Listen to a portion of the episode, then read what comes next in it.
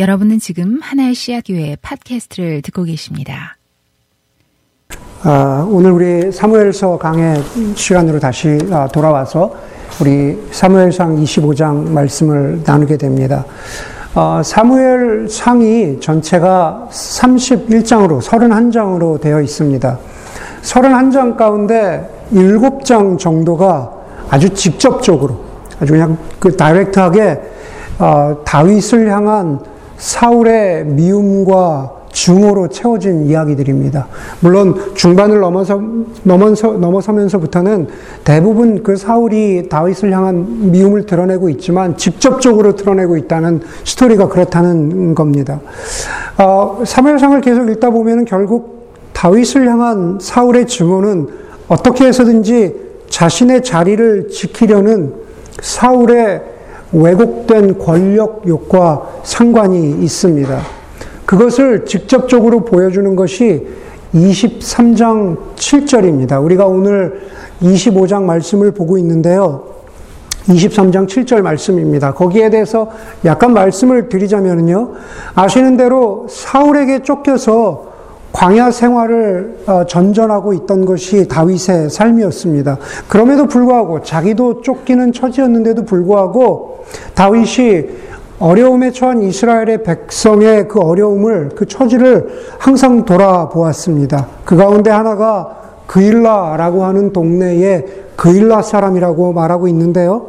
그일라 사람들이 블레셋에게 약탈을 당하게 되니까는 다윗은 자기도 자기 일을 돌아보기에 급한 처지임에도 불구하고 블레셋과 싸워서 그일라, 자기 동족들을 보호합니다. 사실 그일라를 보호하는 것은 다윗의 책임이 아니라 사울 왕의 책임입니다. 그일라는 사울 왕의 영토이고 사울 왕이 다스리고 있던 곳이었습니다. 그런데 그일라를 보호하는 것이 다윗이었습니다. 여러분, 만약에 그렇다면은 아무리 다윗이 어, 밉더라도 아무리 다윗을 미워했더라도 그일라를 보호한 것에 대해서 사울 왕은 고마워해야 옳습니다. 그렇죠. 어. 그냥 자신과 다윗과의 개인적인 관계를 떠나서 다윗이 자기 백성들을 자기를 대신해서 보호해 주었잖아요. 지켜 주었잖아요. 거기에 대해서 고마워했어야 하는데 사무엘상 20, 23장 7절은 그렇지 못한 사울의 왜곡된 권력욕을 보여주고 있는 거죠. 뭐라고 말하냐 하면은요.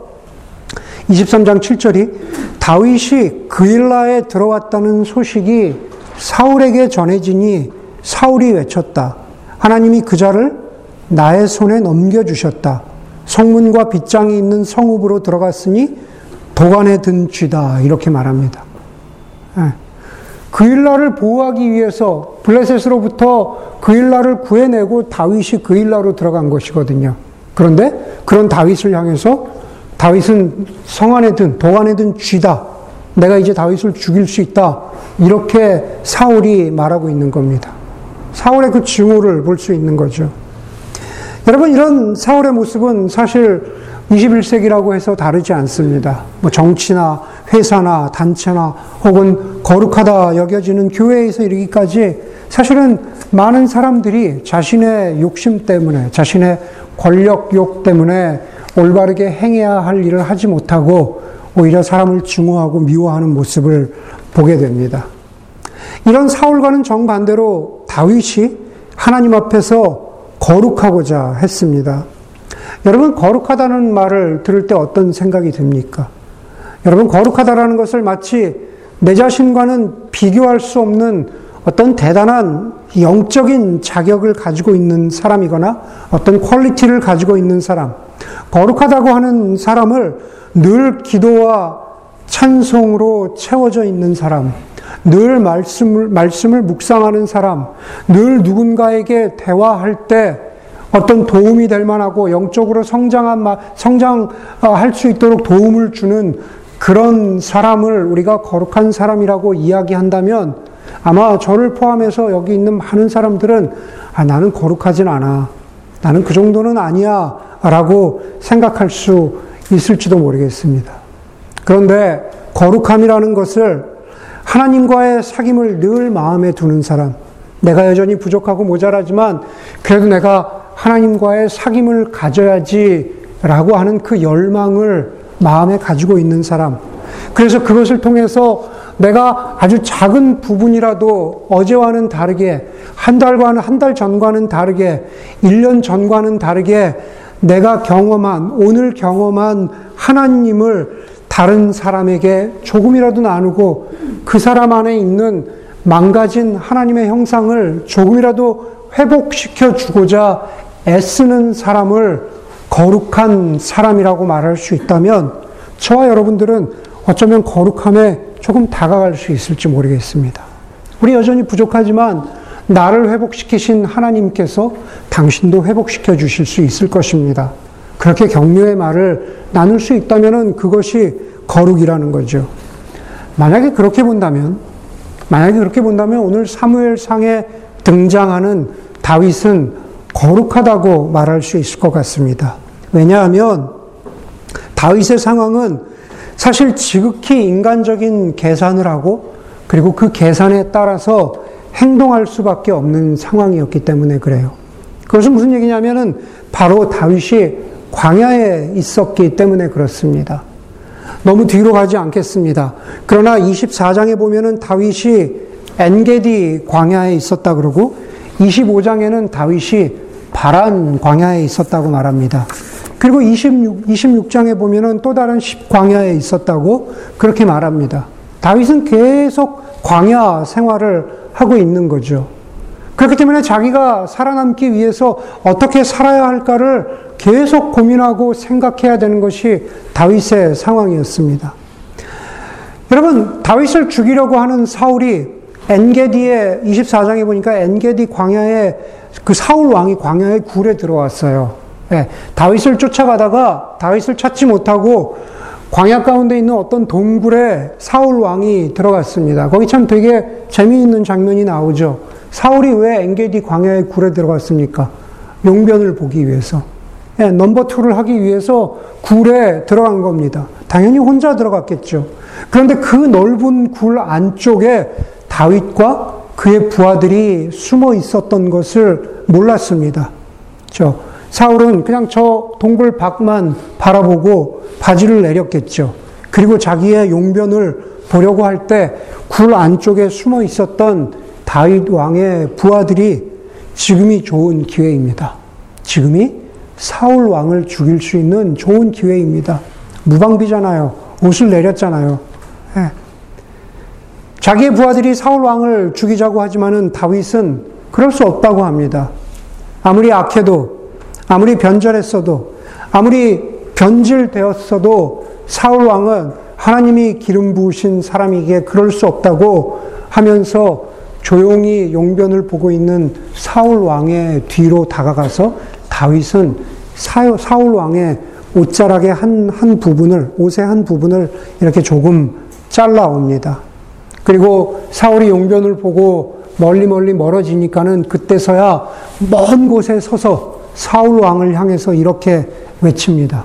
다윗의 말입니다. 왕이시여 비록 제가 당신을 죽일 수 있었지만 저는 당신 안에 당신 안에 있는 하나님의 형상, 하나님의 목적을 기억합니다.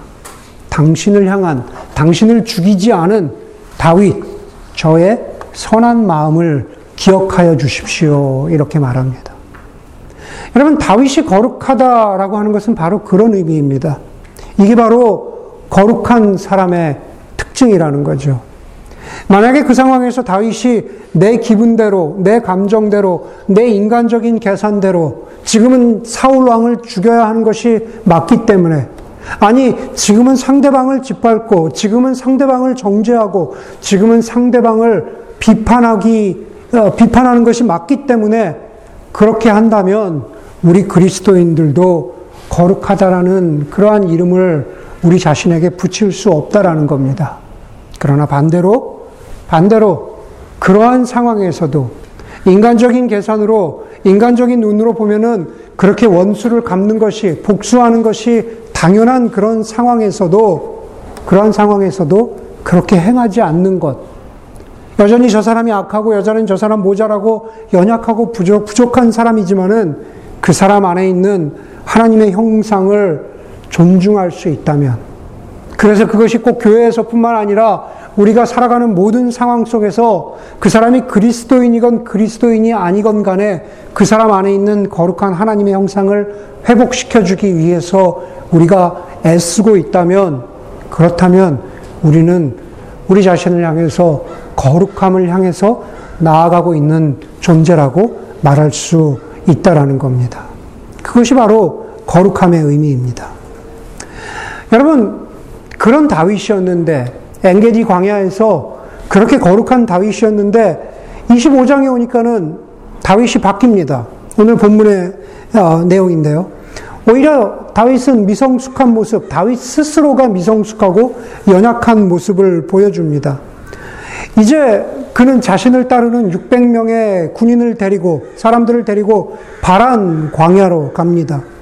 말씀드린 대로 광야 생활을 하는 게 어렵습니다. 가장 어려운 게 뭘까요? 물과 먹을 것입니다. 그 책임이 누구에게 있습니까? 바로 다윗에게 있는 거죠. 제가 멋모르던 시절에 30대 초반에 아, 한 50명을 데리고 캠핑을 간 적이 있습니다. 50명을 데리고 캠핑을 가서 50명의 어른들이 오고 있는 거예요. 다보다 더, 다 어른들이었어요.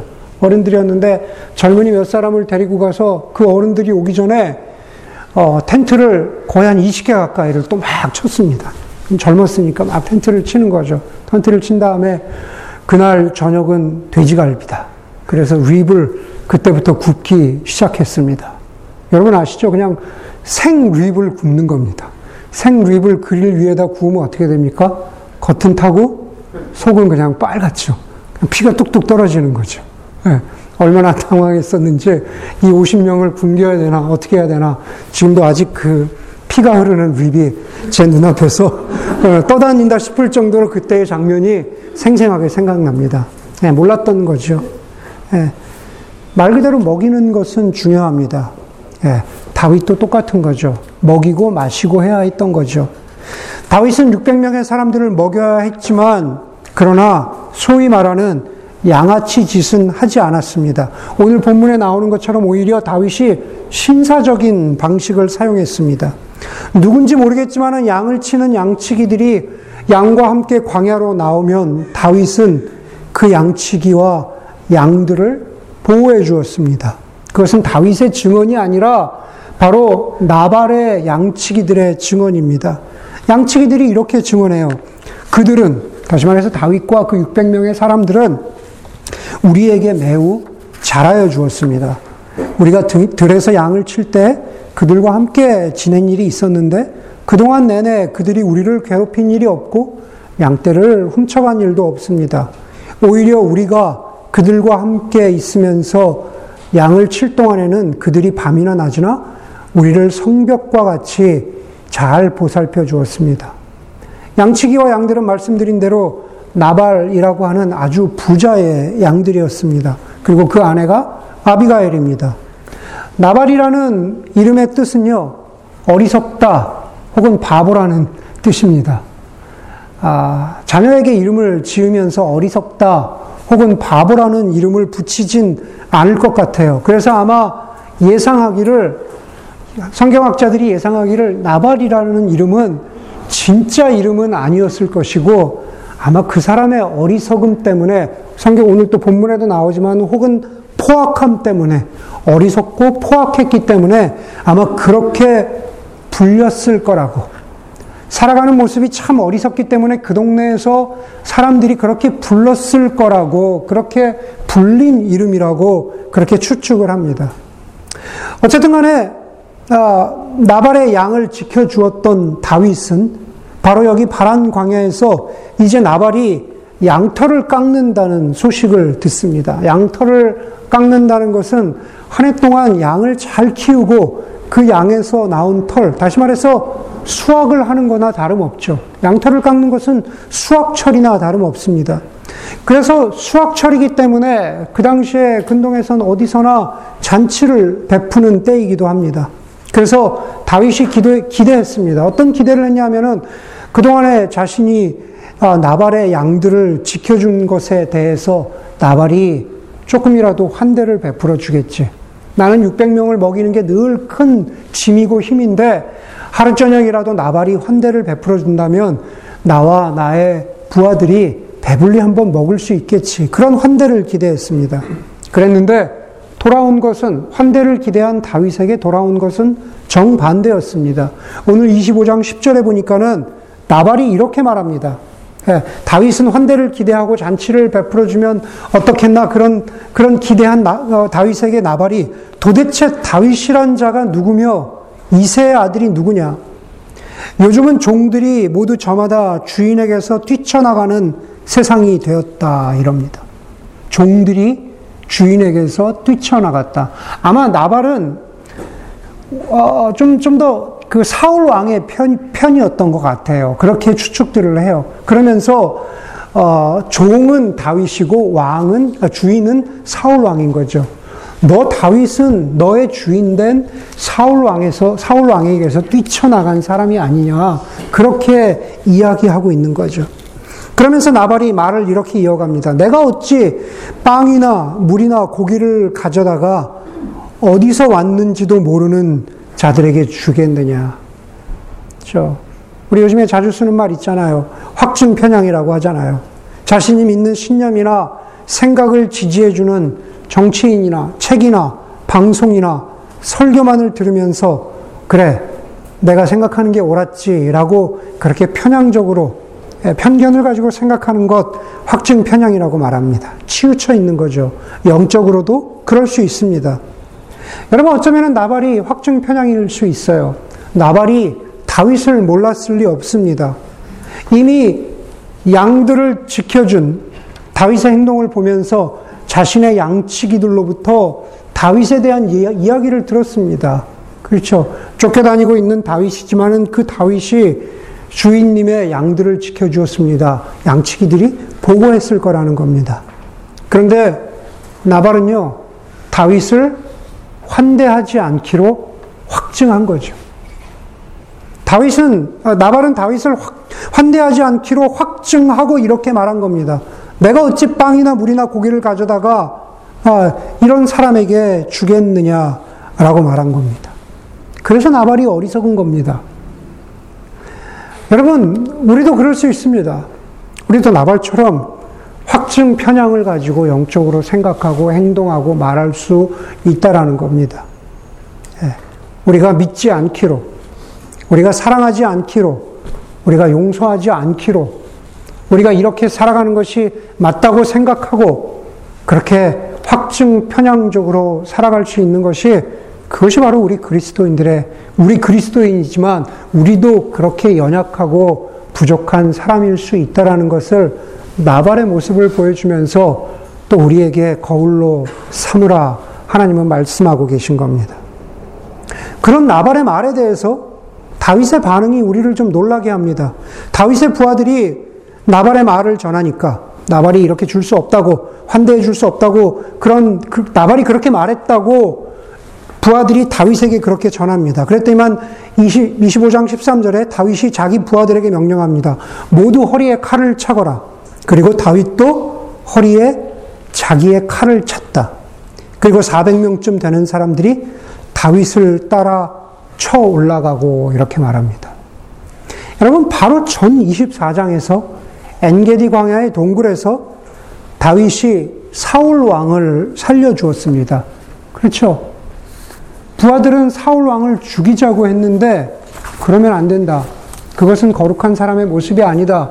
그렇게 살아가는 건 그리스도인의 모습이 아니다. 그러면서 다윗 왕이 사울을 살려줬어요. 그런데 얼마 되지 않아 여기서 다윗은 나발을 죽이겠다고 허리에 칼을 찹니다. 여러분 이런 다윗의 분노는요. 의로운 분노 혹은 정당한 화가 아닙니다. 이건 뭡니까? 그냥 아주 심플하게 얘기하면 자존심이 상한 분노입니다. 그냥 자존심이 상한 화입니다. 내가 이렇게나 했는데, 내가 이만큼이나 당신의 양들을 지켜주었는데, 네가 나한테 어떻게 이럴 수 있냐라고 하는 섭섭함에서 시작된 분노입니다. 다윗의 이런 분노는요, 저나 여러분이나 언제나 어디서나 누구와의 관계에 있어서도 생길 수 있는 분노입니다. 자존심이 상해서 그렇게 유발된 분노는 지혜롭지 못합니다. 다시 말해서 지혜로운 생각과 지혜로운 행동을 하지 못하게 한다라는 겁니다. 여러분, 지혜롭지 못한 분노에 예상된 결과는 오늘 본문에서 그대로 나타납니다. 지혜롭지 못, 못해서 생긴 분노의 결과는 악을 행하기 쉽다라는 겁니다. 어쨌든 나, 나발을 죽이는 것은 생명을 죽이는 것은 악을 행하는 것입니다. 그리고 자신과 함께한 400명의 부하들이 나발을 치러 간다면 그 400명의 부하들이 그대로 한 사람도 목숨을 잃지 않고 살아 돌아오리라고 우리가 누가 그렇게 예상할 수 있습니까? 나발을 치다가 나발을 따르는 사람들과 싸움이 생기면 자신의 부하들 가운데 누구라도 죽을 수 있습니다. 무고하게 무고하게 생명을 다치게 됩니다. 그래서 어리석은 분노이죠. 여러분, 누가 저에게, 누가 저에게 나발 같다고 하면, 다시 말해서 어리석은 바보 같다고 하면 좋을 리가 없습니다. 그런데 저는 나발을 대하는 다윗 같은 사람일 때는 있을 수 있을 것 같습니다. 저는 나발처럼 그렇게 어리석은 사람은 아닐 수 있어요. 그러나 저는 나발을 대하는 다윗 같은 사람일 수 있다라는 겁니다. 무슨 말이냐 하면은 성 어거스틴이 말한 것처럼 나의 분노는 늘 정당하다고 생각합니다. 내가 지금 화가 났는데 내 분노는 다윗처럼 정당한 분노라고 다윗도 확증적으로 생각하는 겁니다. 어, 내가 옳지, 내가 화나지. 그래서 내가 이런 화와 분노를 갖게 되지. 예. 여러분, 저와 여러분 대부분은 나발 같지 않을 수는 있어도 오늘 본문에 다윗 같을 수는 있습니다. 그건 정당한 분노가 아니라 어리석은 분노, 지혜롭지 못한 분노를 보일 때가 있다라는 겁니다. 여러분, 우리는 흔히 어리석다라고 하는 것을 지식이 부족하거나 인생의 경험이 부족하다라고 이해하는 경우가 대부분입니다. 그런데 오늘 본문에서 보여주는 나발이 보여주는 혹은 다윗이 보여주는 어리석음은 그런 종류의 어리석음이 아니라는 겁니다. 그렇죠? 나발이 보여주는 어리석음은 정말 어리석은 거예요. 그는 양을 평생 치면서 살았던 그, 그런 사람이었잖아요, 나발은. 그렇기 때문에 자기의, 자기의 양을 지켜준 사람을 어떻게 환대해야 하는 것이 옳은지를 아무리 어리석은 사람이라도 몸으로 평생의 삶을 통해서 배운 겁니다.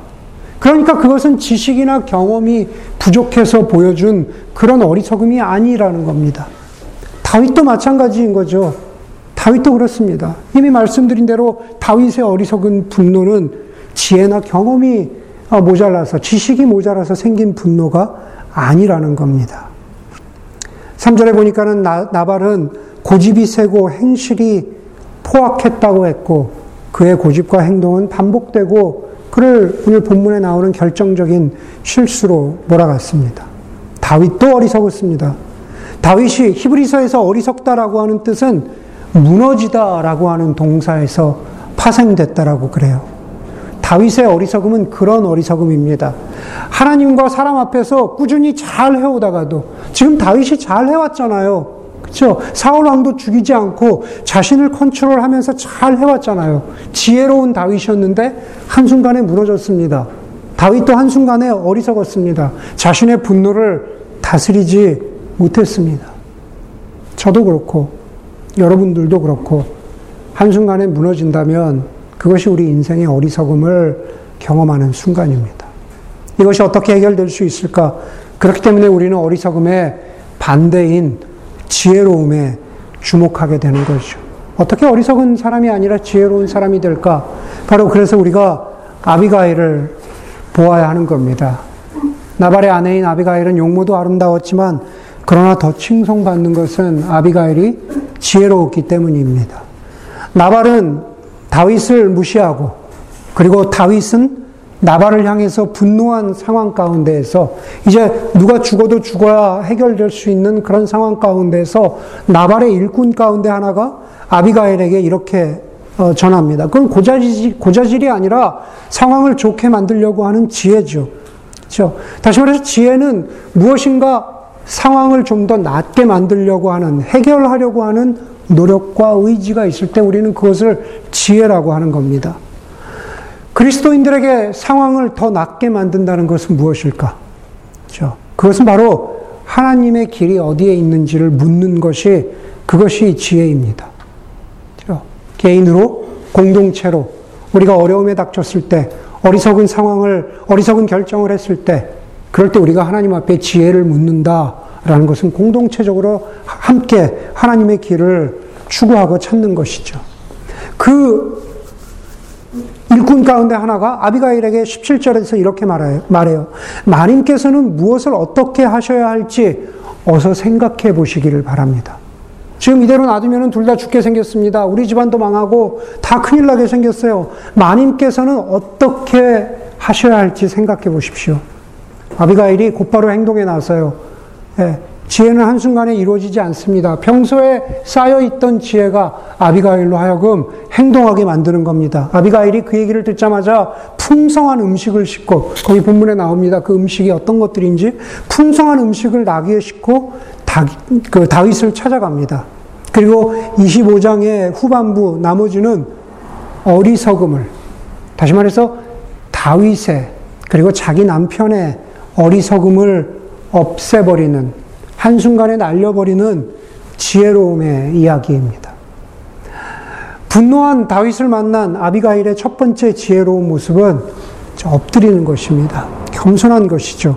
23절에 보니까는 아비가일이 다윗을 보고 급히 나귀에서 내려서 다윗 앞에 엎드려 얼굴을 땅에 대고 절을 하였다. 이렇게 말합니다. 아비가일의 엎드림은 굴복이 아니라 온유한 겸손입니다. 예, 지혜로운 사람 온유한 겸손을 보일 줄 아는 사람입니다. 아비가일의 그 모습이 그냥 상황을 넘어가려고 하는 그냥 어떤 아, 얄팍한 수단, 얄팍한 계략이 아니라 온유한 겸손이라는 것을 알았기 때문에 아비가일의 엎드림이 다윗의 분노를 가라앉히게 되는 거죠. 다윗이 어, 아비가일의 모습을 보았고, 그리고 아비가일이 엎드려서 다윗에게 29절에서 이렇게 말합니다. 장군님을 거역하는 원수들의 생명은 주님께서 돌팔매로 던지듯이 팽개쳐 버릴 것입니다. 예. 아비가일의 말이 얼마나 지혜로운가, 하나님의 뜻을 찾는가, 화평과 화목을 도모하는지가 바로 여기서 나와요. 장군님을 거역하는 원수들의 생명은 그것이 사울왕이든, 그것이 내 남편 나발이든, 그것이 누구이든 간에 하나님께서 돌팔매로 던지듯이 팽개쳐 버릴 것입니다. 지금 아비가일이 다윗에게 뭐라고 무슨 사건을 기억나게 합니까? 돌팔매 사건을 기억나게 하잖아요. 다윗이 물맷돌로 돌팔매로 골리앗을 쳐부순 이야기는 이미 널리 퍼져 있었습니다. 우리의 삶 가운데 하나님께서 지혜로움으로 함께 하셨는데, 능력으로 함께 하셨는데, 우리 그렇잖아요. 어떤 때 우리가, 그래, 하나님이 내 삶 가운데 간증, 함께 하셨어 라는 간증을 하고, 또 어떤 경우에 그 지혜로움으로, 하나님의 지혜로움으로 충만할 때가 있는데, 그러나 또 어떤 때는 우리가 잊어버려요. 하나님이 나를 이렇게 도우셨구나라는 것을 잊어버릴 때가 있습니다. 그럴 때 하나님의 길을 찾는다는 것은 그것을 기억나게 해주는 거죠. 아비가일이 지금 다윗에게 그렇게 하는 거잖아요. 하나님이 당신에게 돌팔매로 골리앗을 물리치게 해주셨잖아요. 그것을 기억하십시오. 네. 지혜로운 사람의 역할은 바로 그런 것입니다. 다윗의 능력이 아니라 하나님의 능력으로 여기까지 왔다라는 것. 이제 아비가엘은 다윗에게 어리석은 분노로 사람을 죽이지 말고, 그렇죠? 어리석은 분노로 사람을 죽이지 말고 지혜로운 결정으로 생명을 살리라고 하는 거죠. 나발은 하나님께서 어떻게 하실지 하나님 손에 달려 있으니 어리석은 결정으로 당신의 손에 피를 묻히지 마십시오. 그렇게 말하는 겁니다. 그러면서 31절에서 31절을 덧붙이는데요. 지금 공연히 사람을 죽이신다든지 하여서 왕이 되실 때 후회하거나 마음에 걸리는 일이 없도록 하십시오. 이렇게 말합니다. 누구나 자기 삶에 어리석은 행동을 해서 다윗처럼 무너지고 나면 예, 잘한 일은 기억나지 않아도 내가 실수했었던 일, 내가 참 부끄러웠던 일, 그것을 통해서 남에게 상처 준 일, 예, 그러한 것들은 오래 가기 마련입니다. 그것이 계속 되돌아와서 나를 힘들게 할 때가 있습니다. 예, 저는 그렇습니다. 예, 그러지 말라고 그런 일이 인생에 없을 수 없지만은 그러나 피할 수 있으면 피하라고 지금 아비가엘이 왕이 되셨을 때 그렇게 후회하는 일이나 마음에 걸리는 일이 없도록 그렇게 하십시오. 어, 당신 손에 어리석은 결정을 하지 마십시오. 이렇게 말하고 있는 겁니다. 여러분, 그런 아비가엘의 말이 우리를 향한 지혜의 말이기도 하죠. 우리 그리스도인들은 어떤 대단한 일, 어떤 눈에 보이는 업적, 그런 것보다는, 그쵸. 어떤 의로움, 잘남, 옳음보다는 사랑이고, 사람을 살리는 살림, 그죠. 사람을 살리는 살림. 그것이 바로 우리 모든 그리스도인들에게 주어진 소명이라는 것을 우리가 기억해야 됩니다. 아비가일의 온유한 그리고 겸손한 대면이 다윗의 마음을 돌이킵니다. 33절에 그대가 나를 지켜주었다 라고 말하고 35절에 내가 그대의 말대로 할 것이라고 다윗이 대답합니다. 마태복음 5장 5절에 보면은 팔복에서 아, 온유한 사람은 복이 있다 그렇게 말합니다.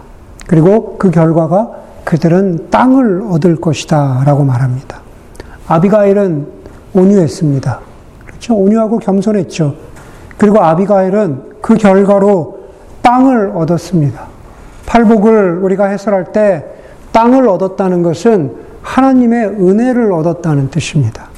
온유한 사람은 하나님의 은혜를 얻고 그것에 의지해서 살아가는 사람입니다. 아비가일의 온유함이 누구에게 전파되었습니까? 다윗에게 전파되었죠. 아비가일의 온유함이 다윗에게 흘러넘치고 다윗이 땅을 얻었습니다. 왕이 되었습니다. 왕이 된 것이 중요한 것이 아니라 다윗이 왕이 됨으로 말미암아서 사무엘서를 통해서 하나님이 보여주시는 사무엘서의 그 메시지, 하나님 나라 백성으로 살아간다라는 것은 어떤 것이냐?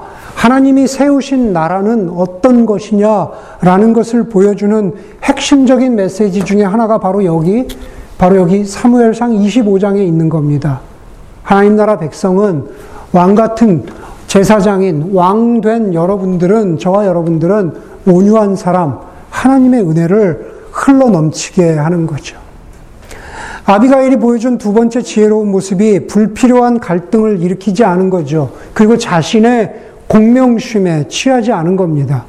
이 정도 되면은 이 정도 되면은 자신을 자랑할 수 있잖아요. 아비가일은 보세요. 다윗의 분노를 누그러뜨리고 한쪽에서 다윗의 분노를 누그러뜨렸습니다. 그런데 아직 한쪽이 남아 있어요. 집에 돌아오니까 자신의 남편 나발이 술잔치를 베풀고 취할 대로 취해 있었습니다. 그런 나발에게 아비가일이 대들거나 대꾸하거나 당신이 만든 문제를 내가 해결하고 돌아왔다고 그렇게 말하지 않아요. 당신이 말이야 그렇게 어? 어리석게 어? 양 몇 마리 잡아서 다윗을 환대해 주었으면 해결될 문제가 지금 우리 우리 우리 집안이 다 망할 뻔 했는데 내가 가서 겨우 해결했다라고 그렇게 말하지 않는다라는 겁니다. 그렇게 얘기했다가는 또 다른 싸움과 또 다른 갈등을 집안 내에서 만든다는 것을 알았기 때문에 그런 겁니다. 여러분, 문제를 해결하려는 의도는 좋은 겁니다. 제 주변에도 어떤, 뭐, 굳이 말씀드리자면 뭐, 목회자들 가운데에도 문제 해결사를 자처해서 내가 중간에 문제를 해결해야지. 어떤 갈등들이 생겼는데 내가 중간에 미디에이터가 되어, 되어야지. 프로블럼 솔버가 되어야지. 라고 하면서 그 중간에 아, 그 문제 해결을 자처하고 뛰어들었다가 불필요한 갈등을 만드는 경우들을 많이 보았습니다. 그런 경우 대개는요, 메시아 신드롬 때문에 그렇습니다. 내가 모든 걸 해결할 수 있어. 내가 메시아예요. 네, 내가 해결사인 겁니다. 자신이 모든 것을 알아요. 그리고 자신을 통해서만 갈등이 해소될 수 있다고 그냥 은근히 믿는 경우들이 우리 세상사 가운데 많이 있습니다. 나발은 양털을 깎고 잔치를 베풀었습니다. 그런다 그렇지만 나발이 대단한 부자라고 설명이 되어 있기는 하지만은 그러나 왕이나 차릴 만한 술잔치를 베풀 만큼의 부자는 아니었다라고 사무엘서 저자는 은근히 말하고 있어요. 왕만큼의 부자는 아니잖아, 나발이. 네, 그렇게 은근히 말하고 있습니다. 여러분, 나발은 그저 술에 취했을 뿐만 아니라 어떻게 말할 수 있어요? 자기 자신에게 취한 사람이죠. 고집 센 사람의 전형적인 모습입니다. 자기 자신에게 취했어요. 그런 사람은 하나님이 그의 인생에 개입하시면 두려워하기는 하되 회개하지는 않습니다. 무서워하고 두려워하는 것과 회개하는 것은 전혀 다른 이슈입니다. 네. 나발은 두렵기는 했지만 회개하지는 않았어요. 왜냐하면은 나발의 뒤에 인생을 보면 그렇거든요. 술이 깬 후에 아비가일이 나발에게 이 모든 일을 말하자. 자기가 다윗의, 다윗을 찾아가서 이렇게 이렇게 했다. 이런 이야기를 말하자. 나발은 심장이 먹고 몸이 돌처럼 굳었다라고 말합니다.